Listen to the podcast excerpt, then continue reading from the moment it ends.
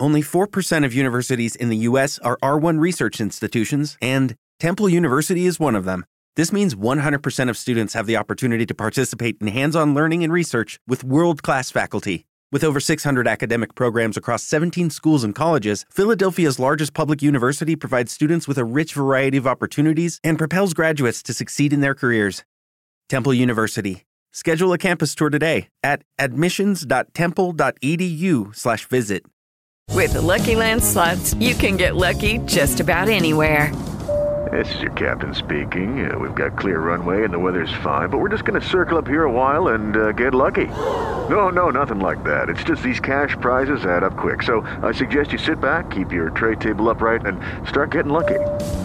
Play for free at LuckyLandSlots.com. Are you feeling lucky? No purchase necessary. Void where prohibited by law. 18 plus terms and conditions apply. See website for details. Credo che il tema centrale sia dato certamente dal titolo del libro che ci apprestiamo a, dis- a dibattere, nell'ambito della biblioteca della proprietà, un titolo che dice del resto già tutto. Il titolo del libro specifico, Controllare gli affitti, distruggere l'economia, con un sottotitolo che recita con misure dannose per tutti a iniziare dagli inquilini, è direi un manifesto programmatico e anche una indicazione di eh, analisi, di studio e forse anche di presa di posizione personale. La collana che abbiamo citato alla Biblioteca della Proprietà fa riferimento al ben noto Rubettino Editore, editore liberale caro a molti di noi. Sono numerosi gli interventi previsti e quindi credo che se vorremmo rispettare il ritmo di una trasmissione intorno ai tre quarti d'ora, dovremmo suggerire circa 5-7 minuti a intervento, mm, naturalmente affidato al buon cuore e alla, alla, alla sensibilità e al ritmo e, e di elocuzione di ognuno di noi. E quello che posso dire per quanto riguarda me, che forse sono quello che meno conosce l'argomento fra tutti i presenti, è che la lettura del libro, che io sicuramente raccomando, mi ha suscitato una serie di interrogativi eh, proprio immediati. Non pretendo certo che a tutti si dia risposta o che qualcuno in particolare dia risposta, ma li elenco in maniera sommaria perché chi eventualmente volesse soddisfare la curiosità di qualcuno come il sottoscritto eh, saprebbe eh, soddisfare, saprebbe di soddisfare. Il, il, il primo interrogativo che immagino sia centrale è la contrapposizione fra la tassazione reddituale e quella patrimoniale. Non tutti credo hanno ben chiara questa, questa, questa questione che eh, eh, Spaziani in anni lontani mi eh, annunciò mh, mm, e io non ne sapevo nulla, ma mi sembra importante questa contrapposizione e se possibile questo approfondimento, perché si può tassare il reddito oppure si può, si può tassare il semplice patrimonio, il semplice possesso di un bene. C'è un altro piccolo fantasma sullo sfondo che eh, ho notato, anche se non viene esplicitamente citato nel libro, e cioè quello che a me sembra il neosocialismo cent- centralista dell'Unione eh, Europea, che se non, se non sbaglio continua a insistere nel proporre la tassazione della prima casa.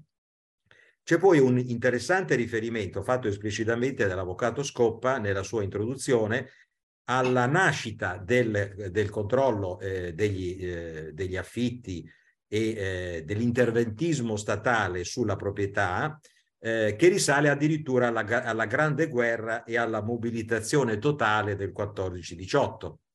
Ora, che sia questo il punto di partenza mi sembra sintomatico perché molti studiosi oggi, come sappiamo, fanno datare alla mobilitazione, alla Total Mobilmachung, per dirla con Junger, della Grande Guerra eh, eh, l'inizio di una statalizzazione pre-totalitaria dello Stato e dell'economia.